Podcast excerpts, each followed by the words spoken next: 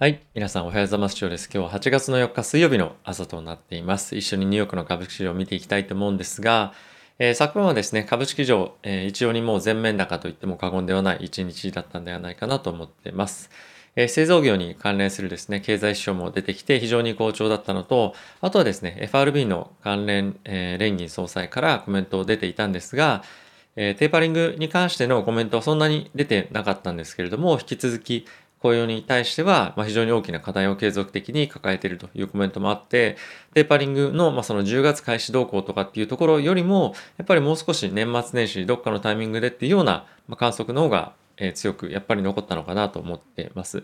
で、あとは、えヨーロッパの方もですね、結構ここ最近ずっと金利が下がっていて、でかつ株式がですね、ずっとずんずんずんずん、また一旦ちょっと下がったんですけれども、えー、綺麗に回復をしてきているということもあって、まあ、ヨーロッパだけではなくて、アジアも、まあ、中国以外ですけどね、あの非常にいい動きをしているところが結構多い。まあ、特にインドとかですよね。で、そのあたり、やっぱり見てみると、グローバルなリスクオンのセンチメントっていうのは、継続して今あるのかなと思ってますし、さらに改善していくようなふうに見えます。後ほどご紹介しますけれども、まあ、決算も非常にいい決算が出てきていまして、今アメリカの株式市場で、まあ、なかなかそんな懸念するような今、あの、ところがない。まあ、あえて言うのであれば、テーパリングの開始時期にサプライズがあったりですとか、また今後金利の、えー、折り込みの、まあ、スピードですよね。そこが速くなったりとかする可能性が今後あるので、まあ、そのあたりは気をつけていきたいとは思うんですが、まあ、そういった懸念、今挙げた懸念点のような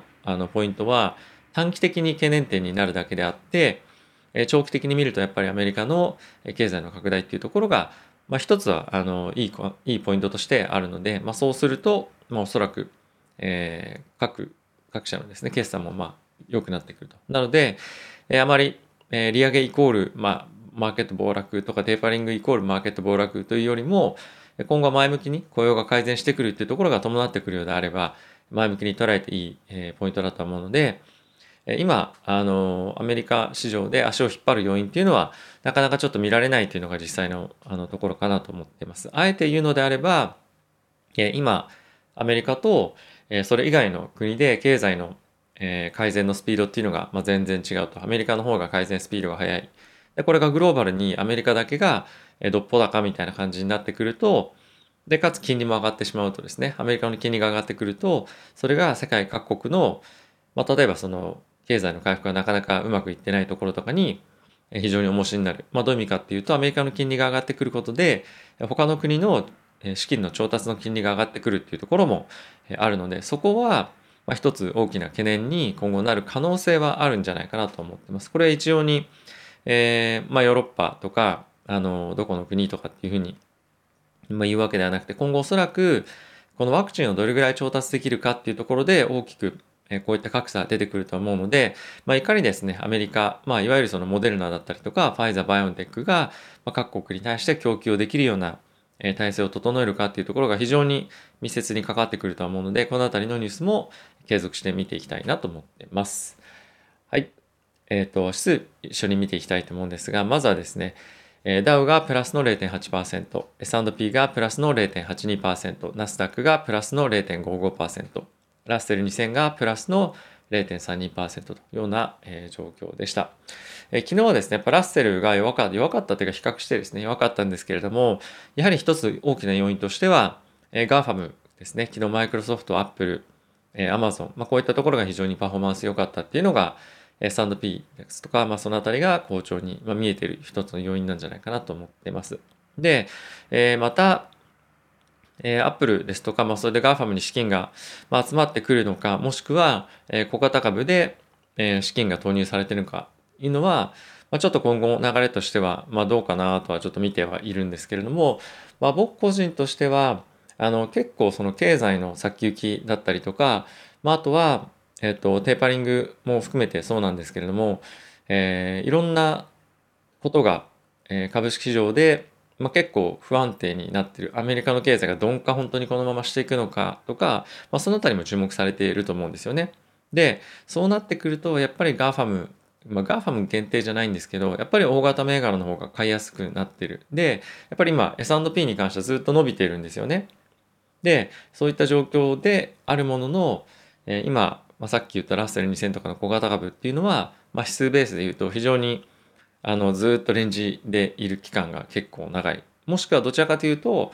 あの、どっかのタイミングで、えー、このレジスタンスになってるレンジの加減を、まあ、抜けてきてしまうんじゃないかっていうような、えー、状況にも見えなくはない。すると、やはり今、えー、無理をして、まあ、高いリスクの銘柄を買うというよりも、しっかりと決算を出しているような大型銘柄に、まあ、今資金が集まりやすいような環境にはあるのかなと、えー、僕は思ってます。なので、まあ、今は、えー、大型銘柄に資金がどんどんどんどん流れてるようなターンだと思うので、まあ、そのあたりも短期的にいいかもしれないですけどね。なので、まあ、このあたりはどういった戦略を取るかっていうのは、えー、まあ、あと、まあ、人によってもちろん違うかもしれませんが、僕は、今、大型銘柄、まあ、特に GAFAM とか、あとはですね、まあ、僕が、あの、ネクスト GAFAM みたいな感じで以前、えー、ツイートをしてたんですが、まあ、テスラですとか、えー、まあ、あとは Shopify ですね。まあ、あとは、えっと、なんだろうな、まあ、NVIDIA とか、まあ、僕はちょっとそういった大型の銘柄に今、資金を入れるように、えー、しています。というか、えー、今後また経済としては回復してくるとは思うんですけれども、まずは一旦、えー、まあ、冒険するというよりも、まあ、安定した今、運用を目指すっていうところが、まあ、ちょっと僕の中で今、あの、比重として、思いとしては大きいので、そういったようなポートフリオにはなってます。で、今は逆に、えー、小型銘柄とかを中心にプレイして、プレイっていうのは投資をして、えー、パフォーマンスがなかなか出すのはちょっと難しいような状況ではあるので、えー、まあ、そのあたりはあの考えてみるといいのかなと思ってます。はい。えー、皆さんと一緒にニュース見ていきたいと思うんですが、えまずはですね、アメリカの製造業の新規受注に関しての、えー、数が出てましたけれども、前月、えー、プラス1.5%というふうに、まあ、出てました。で、市場の予想が、えー、プラス1%ということだったので、まあ、非常にいい数字。まあ、このあたりは、え今後経済をしっかりと伸ばしていくと、え期待をするような要因の一つとしてなったんじゃないかなと思っています。あとはですね、えっ、と、FRB の理事の方からコメントがありまして、アメリカの経済に関しては非常にしっかりと回復してはいるものの、えやっぱりまだコロナっていうところから抜け出せない、え雇用市場っていうのがあって、まだまだ1000万人ぐらいがですね、コロコロナ前と比べると、仕事に戻れてない。で、その要因としては、子育てというところもありますし、あとはやっぱりコロナに感染する、あの、可能性が高い職場にはやっぱ行きたくないっていうのが思いとしてはあるので、オフィスで、え、もしくはそのテレワークで働けるような環境の人たちっていうのは、まあ、しっかりと、雇用が、あんま、雇用がというか、そういったところで働く意欲がある。ただし、まあ、比較的低所得低所得者の方たちが働くような、例えば、なんだろう、まあ、ファストフードとかっていうのも結構、あの、コメントとして出てきますけれども、そういった環境では、やっぱり対面だったりとか肉体労働とかっていうのが結構多かったりするので、まあ、そういった職場にはなかなか戻りが、えー、遅い。まあ、そういったことを考えてみると、やっぱりコロナっていうのが早く改善することで、まあ、いろんな職場で、まあ、コロナに感染拡大をするような、まあ、心配をしなくてもよかったりとか、えー、すると思うので、まあ、非常にやっぱ今後今後も、えー、ワクチンが早く波及するところかどうかっていうところが、まあ、大きなポイントにはなってくるんじゃないかなと思ってます。はい。あとはですね、サンフランシスコ連銀の総裁からも、えー、同様なコメントが出ていました。やっぱりこのテーパリングだったりとか、えー、そういった方向性への、えー、緩和の縮小っていうところは、まあ、急いでやるべきじゃないよねっていうところが一様に、コメントとしては、まあ、今日は、今日に関しては出ていました。なので、少し、ま、安心感もあったというところと、あとはやっぱりまだまだ雇用の数字がっていうところが、まあ、フォーカスに当たってるんだなっていうところの確認としては、えー、まあ良かったというか、まあここは改善しないことには、まあ、テーパリングもままならないよねっていうところの改めて確認にはなったんじゃないかなと思っています。で、あと一つ懸念されているのは、やっぱりアメリカの経済の成長の鈍化っていうところが、あの、昨日も出てましたね。セントルイスの連銀の総裁からも出ていまして、アメリカの経済が鈍化するんじゃないか。まあ、これでも、今でも6.5%ぐらい年率で考えると、えー、成長が期待されている。それじゃあ満足いかないっていうわけじゃないんですけど、やっぱこれ回復のスピードが鈍化してくることで、マーケットが不安定になるんじゃないかっていうのを、まあ、心配しているような声も、えー、結構出てきてるっていうのは、まあ、あのー、まあ実際にあると。ただし、懸念してるのは、おそらくなんですけど、えっと、マーケットじゃなくて、えー、ファルビーとかそういったところの人が今懸念をしていて、これが本格的に心配するべきかどうかっていうのは、えー、まだそういう時期じゃないかなと、え、思ってます。マーケットとしては結構今、まあ、ある意味イケイケみたいな感じになってるので、えこの辺りを心配している今、様子は全くないのかなと思ってます。はい。あとはですね、WHO の方で今115億ドル、まあ大体日本円で言うと103、えー、13兆円ぐらいですかね、の資金がま必要ですよと。で、これはワクチンをえいろんな国にしっかりと供給するというところが、まメインの理由なんですけれども、まあ、今後こういったところに対しての資金調達、資金提供というところが、まあ、行われていけばですね、さらにアメリカを、まあ、あの、まあ、世界をはじめ、世界の新興国の方で、しっかりとワクチンが、提供されると思うので、まあ、このあたりどういうふうに、進んでいくのかっていうのは引き続き注目したいと思っています。はい。あとはですね、えー、NVIDIA の買収、アーム買収ですね、に関して、買収阻止の検討っていうのを、現在、まあ、そっちの方向性で話が進んでますということが出ていました。ただし、えこれに関しては、まあ、NVIDIA は ARM 買収に関して非常にやっぱり難しいというところの見方も結構強いですし、まあそもそも買収できなくてもいいと思ってるんじゃないかみたいな話もあるので、えものすごく株価に対してマイナスっていうようなわけではないのかなと、え個人的には思ってます。僕も NVIDIA 持っているんですが、じゃあ買収できなかったら株価売るのかっていうと、全然そんなつもりもないので、あまり本当に影響があるかどうかっていうと、まあそうでもないニュースなのかなと思ってます。じゃあなんで取り上げたんだっていうことかもしれませんが、ちょっとあの、一応やっぱり NVIDIA のこの塩梅種っていうのは非常に注目されているので、えー、ちょっと取り上げてみました。